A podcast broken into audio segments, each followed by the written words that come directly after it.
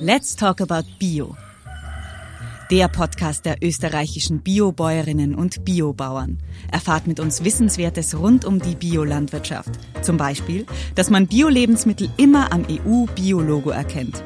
Und begleitet uns zu ExpertInnen und Biobetrieben im ganzen Land. Diese Podcast-Folge wird unterstützt von Bund, Ländern und Europäischer Union. Herzlich willkommen zur heutigen Podcast-Folge in der Reihe Let's Talk About Bio. Beschäftigen wir uns heute mit dem Thema Boden unter dem Titel Im Bioboden geht die Party ab. Mein Name ist Heinz Köstenbauer. Ich bin Berater für biologischen Ackerbau bei der Bioernte Steiermark und mir gegenüber sitzt Dr. Wilfried Hartl, der sich langjährig, jahrzehntelang mit dem Thema Boden auseinandergesetzt hat, über die österreichischen Grenzen hinaus bekannt ist und man möchte es kaum glauben, in der Stadt Wien sich begonnen hat, mit dem Thema Boden auseinanderzusetzen. Hallo Wilfried, vielleicht kannst du dich kurz vorstellen. Hallo Heinz, ja, das stimmt. Wir haben in Wien begonnen, weil in Wien 1976 das erste viellos bewirtschaftete äh, Feld auf biologischen Ackerbau umgestellt worden ist. Und wir uns gedacht haben, genau im Osten Österreichs, wo es damals noch gar keinen biologischen Landbau 1980 gegeben hat, da ist es umso notwendiger, dass man Forschung zu dem Thema macht und schaut, wie kann das funktionieren. Du hast dann dort langjährig gewirtschaftet, viele Versuche gemacht und ich denke mal viel bewirkt. Naja, äh, ich habe schnell gelernt, dass den Boden verbessern äh, eine Aufgabe ist, die notwendig ist, wenn wir erfolgreich biologische Landwirtschaft betreiben wollen. Und da gibt's Partner, die helfen. Und das sind die Pflanzen. Kurz zurück, wir haben jetzt schon mehrfach das Wort Boden gebraucht. Was verstehen wir beide jetzt unter Boden, das ist ja sehr oft verwendetes Wort. Und wenn wir über Boden reden, was meinen wir jetzt heute damit konkret? Naja, der Boden besteht aus Sand, Schluff und Ton. Das sind die mineralischen Bestandteile. Aber das ist sozusagen das Produkt der Verwitterung von vielen Jahrtausenden. Äh, manchmal auch nur 10.000 Jahren, das sind die jüngsten Böden oder ganz jungen Böden, Auböden, die sind oft nur ein paar hundert Jahre alt. Aber wir nehmen das natürlich jetzt als selbstverständlich und als schon immer da gewesen. Und die Böden haben, allein wenn man Österreich anschaut, ja irrsinnig große Vielfalt. Diese Ackerböden, diese Wiesenböden, Almböden, Waldböden, die es in Österreich alleine gibt. Die Vielfalt ist enorm. Ja, das ist der Vorteil. Wir haben irrsinnig viel agroklimatische Produktionsgebiete in Österreich und noch mehr verschiedene Böden und Bodentypen. Und dann gibt's extrem viele Unterschiede im Zustand dieser Böden. Ja, dieser Zustand ist ja Punkt, der immer wieder auch thematisiert wird, auch in den Medien vorkommt, nämlich weil der Bodenzustand nichts ist, was ständig besser wird, sondern ständig Gefahren ausgesetzt ist. Ja, da sind wir bei den Funktionen, die der Boden uns liefert. Manche haben die Baugrundfunktion im Vordergrund. Äh, wir bauen gerne beste, fruchtbarste Böden, weil sie schön eben sind. Und für die Landwirtschaft bleiben dann oft schwierig zu bewirtschaftende, erosionsanfällige Böden übrig. Äh, da gibt's nur ein Wort dafür, das ist unvernünftig bis zum geht nimmer. Und wir erschweren uns damit eigentlich unsere eigene Lebensmittelversorgung. Aber Böden haben neben dieser Verbauungsfunktion, Baugrundfunktion eben aus unserer Sicht fürs heutige Thema natürlich die Funktion, Pflanzen, äh, Lebensmittel produzierenden Pflanzen als Lebensraum zu dienen. Das Thema und die Kombination Boden und Pflanze wird sicher jetzt noch öfter vorkommen, aber kurzer Sprung zurück noch, du hast es angesprochen, Böden gehen auch verloren, einerseits durch Verbauung, aber auch das Wort Erosion ist gefallen. Wie stellt sich der Konsument, die Konsumentin Erosion vor? Es gibt Kulturen, äh, zum Beispiel in Peru, die haben es geschafft, auf ganz steilen Ackerflächen mit raffinierter Methode äh, Landwirtschaft zu betreiben, ohne dass der Boden verloren geht. Das ist eine Kunst, die wir leider meistens nicht beherrschen. Bei uns passieren auch auf fast flachen äh, Ackerflächen Verluste am Boden, über die Oberfläche, über den Abfluss von Wasser bei Starkniederschlagsereignissen, das nennen wir Erosion, und letztendlich landet dann Boden über die Donau im Schwarzen Meer, dort wo wir es nicht brauchen. Wilfried, du hast jetzt schon die Interaktion zwischen Pflanze und Boden angesprochen und ich denke, das ist genau diese Wechselwirkung, die das Schlagwort Humus, sage ich jetzt einmal, die genau dieses Bodenleben, diesen Humusanteil im Boden entstehen lässt. Das ist ein spannender Prozess, die Bodenentstehung. Wir haben schon erwähnt, dass der mineralische Anteil der Böden aus Sand, Schluff und Ton besteht. Aber wir können auch beobachten, zum Beispiel an Flussufern, dass Pflanzen dann schnell diesen Boden besiedeln und daraus erst fruchtbaren Boden bereiten. Und sogar Stadtbewohner können das beobachten. Wenn sie irgendwo am Gehsteig gehen, schauen sie eine kleine Ritze und schon ist eine Pflanze da, die als Pionier versucht, aus dem Asphalt Weg wieder einen Boden herzustellen. Das heißt, Pflanzen bereiten den Boden, verbessern die Bodenstruktur, verbessern die Fruchtbarkeit des Bodens, um auch für sich selbst als Standort besser geeignet zu sein. Und diese Eigenschaft von Pflanzen, die können wir nutzen. Das heißt, eine Wechselwirkung für, mit Vorteilen zu beiden Seiten. Der Boden wird verbessert, die Pflanzen können besser wachsen Boden, offenen Boden ohne Pflanzenbewuchs, wie wir es jetzt in der Kulturlandschaft gerade im Winterhalbjahr öfter sehen, kennt die Natur eigentlich nicht. Diese Nacktheit ist unsinnig und kommt in der Natur nicht vor. Und der Boden schützt sich vor so einem Ereignis, indem er Unkrautsamen, Pflanzensamen in seinem Boden speichert, der ein großes Samenpotenzial bereithält, um bei allen Jahreszeiten die passenden Pflanzen zu haben, um wieder von einer Pflanzendecke geschützt zu werden und vor allem um durchwurzelt zu werden kann ich, wenn ich hinausgehe auf eine Wiese, auf einen Acker und in den Boden hineinschaue, dieses Thema Humus, kann ich Humus irgendwie wahrnehmen? Woran erkenne ich Humus im Boden? Also Humus entsteht aus organischer Substanz. Das heißt, aus abgestorbenen Lebewesen entsteht durch Abbau Humus zuerst. Nährhumus der Nährstoffe freisetzt und dann letztendlich durch stärkeren Abbau dann dauerhaftere Formen von Humusverbindungen, die ganz klein sind und stabil gespeichert werden können für einige hunderte Jahre an den Tonhumuskolloiden. Entstehen dadurch Bewuchs von Pflanzen, die Wurzeln scheiden Nahrung für die Bodenorganismen ab. Die Bodenlebewesen leben von dieser gespeicherten Sonnenenergie, die in die Pflanzen zur Verfügung stellen. Und die Bodenlebewesen leben manche sehr lange, manche leben nur sehr kurz. Das heißt, da gibt's äh, einen Kreislauf an Leben, der im Boden stattfindet, den wir meistens, wenn wir an der Oberfläche herumlaufen, gar nicht wahrnehmen. Aber dieser Kreislauf macht den Boden langfristig fruchtbar und so ist auch der Boden entstanden, wie wir ihn auf Ackerflächen oder Wiesenflächen oder im Wald kennen. Das Bodenleben ist, denke ich, ja neben der Pflanzendecke ganz ein entscheidender Faktor dafür, dass eben Boden fruchtbar ist, dass etwas wieder drauf wächst. Dieses Bodenleben ist enorm vielfältig. Kann man das auch nur annähernd in Zahlen fassen, was sich da im Boden alles abspielt?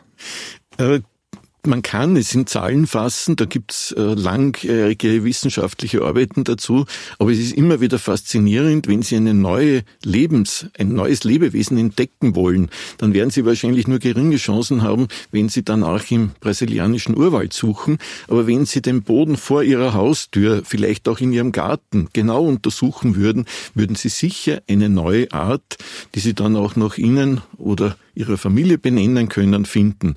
Das heißt, äh, wir haben vor uns oder unter unseren Füßen äh, Arten leben, die wir so wenig kennen, dass wir sie nicht einmal benannt haben. Und genau dieses Bodenleben benötigt ja auch Nahrung.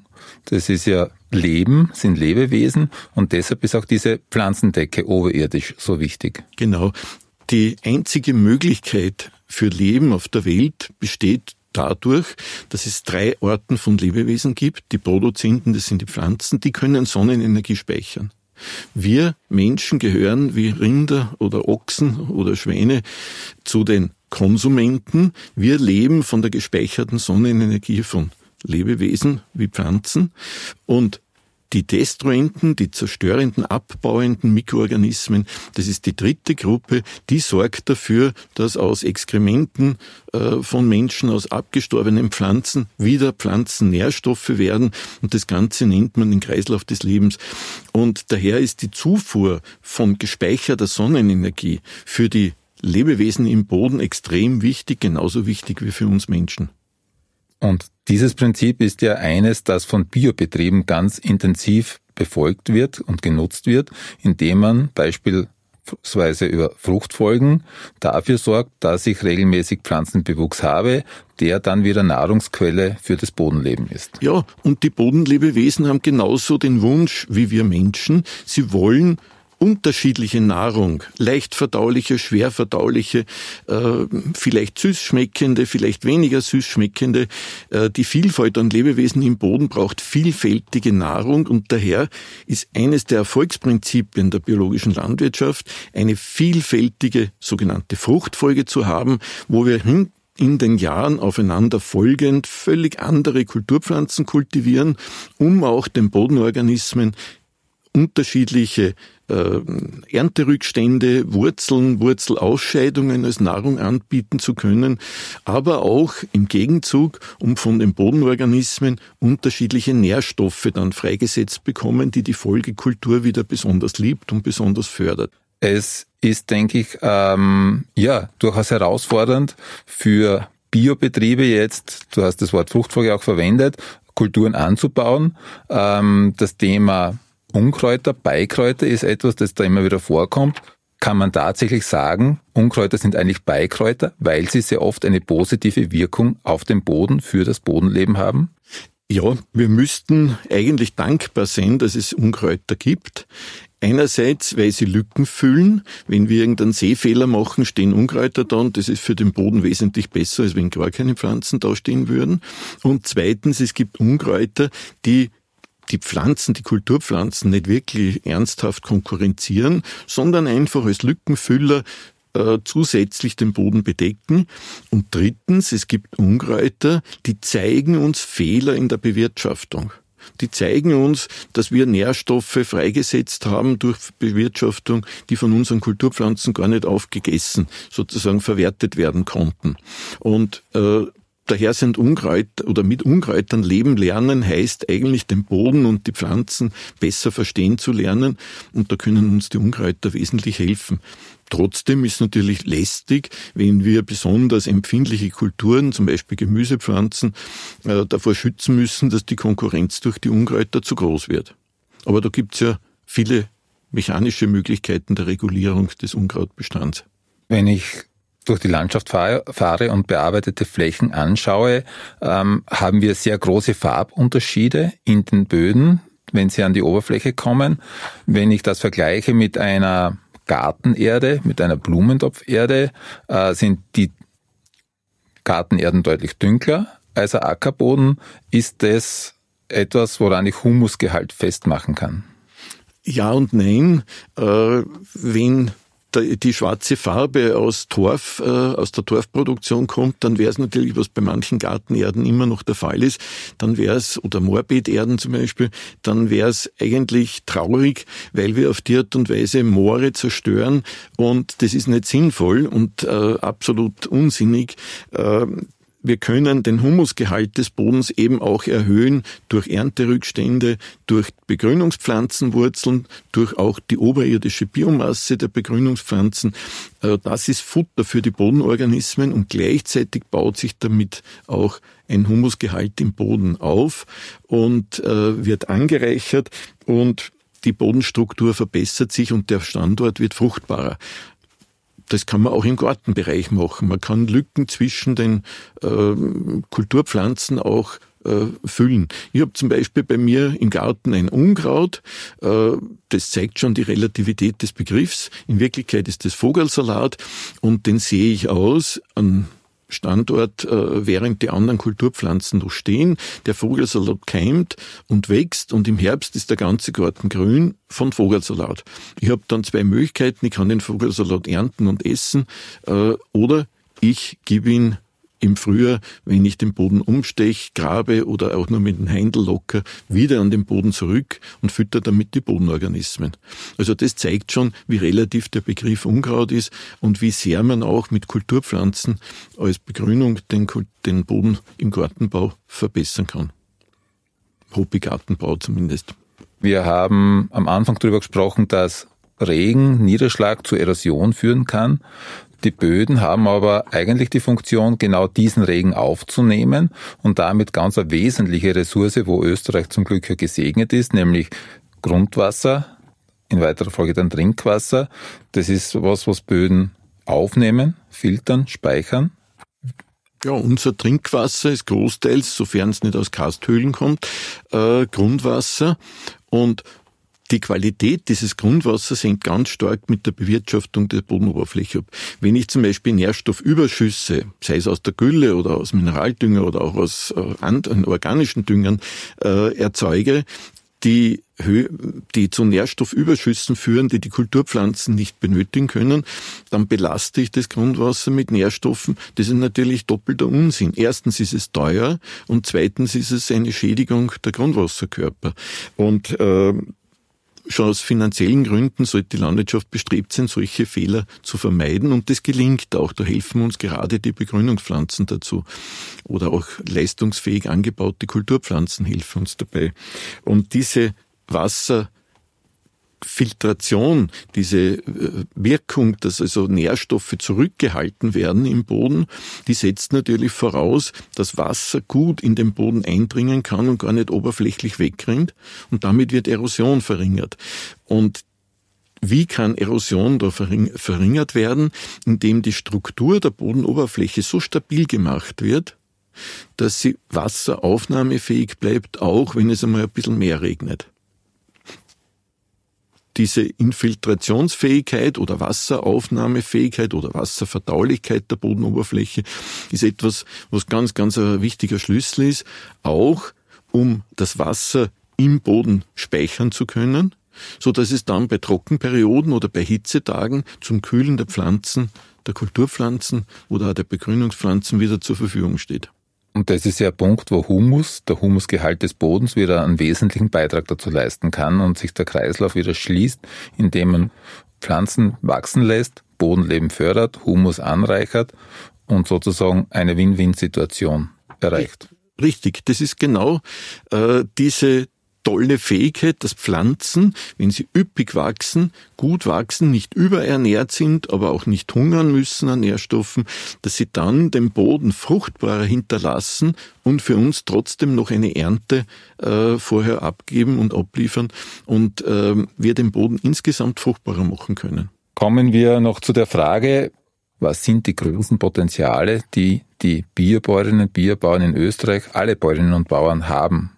Also die Fähigkeit, Begrünungspflanzen optimal in die Fruchtfolge der Hauptkulturpflanzen, also unserer Nahrungspflanzen, einzubauen, das ist eine hochinteressante Möglichkeit, die schlauen Bäuerinnen und Bauern die Möglichkeit bietet, hohe Erträge zu erzielen, gleichzeitig den Boden fruchtbarer zu machen und gleichzeitig das Grundwasser zu, äh, zu schonen, also zu verhindern, dass Nährstoffe verlustig gehen und also im Betrieb im Oberboden gehalten werden, wobei mit Oberboden die ersten 1,50 Meter in etwa meine. Das ist der Bereich, der von Pflanzenwurzeln regelmäßig jedes Jahr äh, durchwurzelt wird. Nur als Beispiel ein Radieschen, das nur 30 Tage auf einer Ackerfläche steht, wächst in diesen 30 Tagen von der Keimung bis zur Ernte bis zu einem Meter tief. Das heißt, die Wurzel geht bis 100 Zentimeter Tiefe runter und füttert gleichzeitig die Bodenorganismen, entnimmt Nährstoffe, die das Radieschen braucht, um schön knackig und rot äh, zu werden. Und nach 30 Tagen schon kommen wir, ernten das Radieschen und trotzdem hat's den Boden fruchtbar gemacht. Das ist eine irre Leistung von so einem kleinen Lebewesen wie ein Radieschen. Und wenn wir das einmal beobachtet haben, was da unterirdisch im Boden stattfindet, dann kriegt man Hochachtung davor und einen Respekt vor diesen Pflanzen und kann sie auch besser in die Fruchtfolge integrieren und sie besser nutzen und gleichzeitig den Boden fruchtbarer machen. Dieses Beispiel mit dem Radieschen führt mich jetzt im Gedanken dahingehend weiter, dass es ja auch Gemüse im Handel gibt insgesamt, das nicht in Erde wächst, sondern mit Hydrokultur ernährt wird. Aber beschneiden wir da unsere hochwertigen Kulturpflanzen, unsere Gemüsearten nicht enorm, wenn die eigentlich ein Potenzial von einem Meter, Meter 50 haben, dass sie gerne ausnutzen würden und dann sind sie auf null begrenzt? Ja, die industrielle Landwirtschaft hat natürlich immer das Interesse, äh, regelmäßig genau definierte Mengen, Qualitäten zu ernten und äh, die Hydroponik bietet dazu die technischen Möglichkeiten. Aber jetzt aus der Sicht der Pflanze gesehen ist es eine bodenlose Frechheit im doppelten Sinn des Wortes. Und Pflanzen, die im Boden wurzeln, haben natürlich auch die Funktion, den Boden fruchtbar zu machen. Äh, Im Vergleich dazu Pflanzen, die auf einem äh, Kokoswürfel äh, wachsen, mit einer Lehr Nährlösung dazu, ja, die können überleben, die können auch vielleicht äh, Erträge, äh, konsumfähige Ware liefern. Aber äh, guter Verweis, weil ich auch glaube, dass das ganz, ganz wichtig ist, dass wir uns dessen bewusst sind, dass Boden äh, irrsinniges Potenzial hat, dass Boden ganz, ganz wichtig ist, dass wir langläufig nur einen Bruchteil der Funktionen vom Boden wahrnehmen und dass wir natürlich hier auch noch ein weites Betätigungsfeld haben, auch als Biobäuerinnen und Biobauern insgesamt in der Landwirtschaft.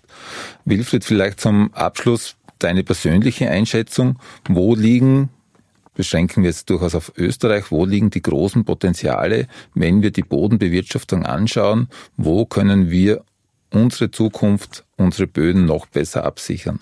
Also genau im Gegensatz zur industrialisierten Landwirtschaft, die immer genormter wäre und immer austauschbarer ist, hat die österreichische Bodenlandschaft so unterschiedliche Böden mit so unterschiedlichen Fähigkeiten äh, und auch unterschiedlichen Klimabedingungen, dass das bäuerliche Know-how daraus die beste Landwirtschaft zu machen, mit guten Produkten, mit hohen Erträgen, äh, sehr viel Einsatz, Intelligenz und Erfahrung vor allem und Wissen äh, bedarf.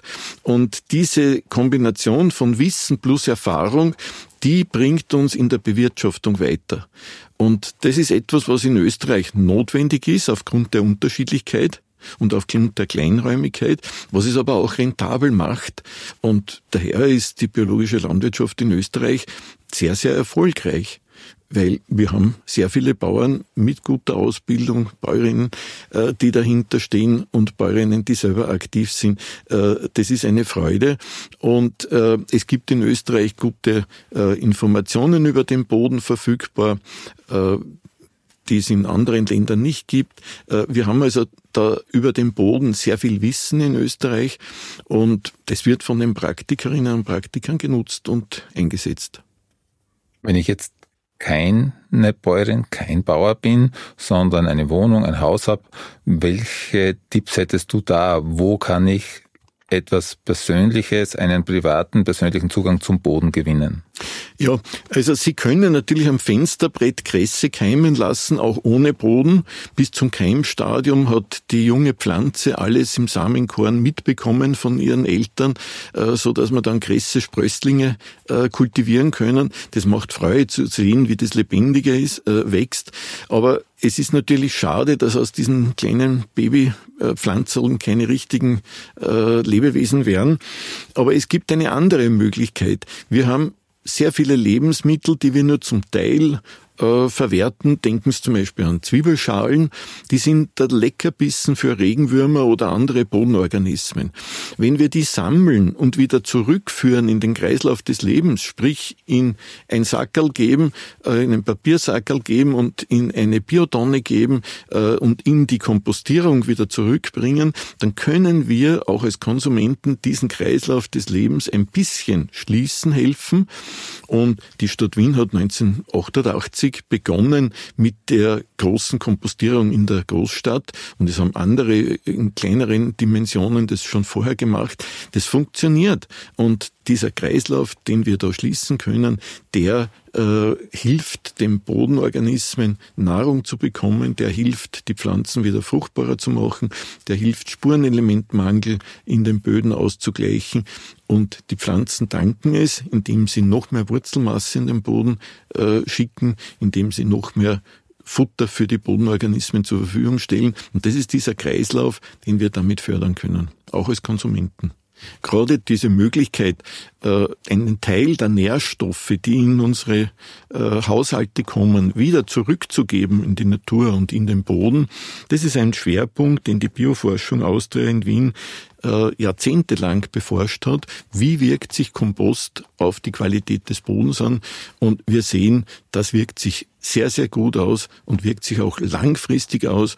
Und es lohnt sich, wenn Sie äh, getrennte Sammlung von Lebensmitteln oder vom Laub oder vom Grasschnitt im Garten oder vom Reisig in den Hecken äh, machen und versuchen hier äh, auch von der Stadt wieder ins Land äh, Nährstoffe zurückzuführen.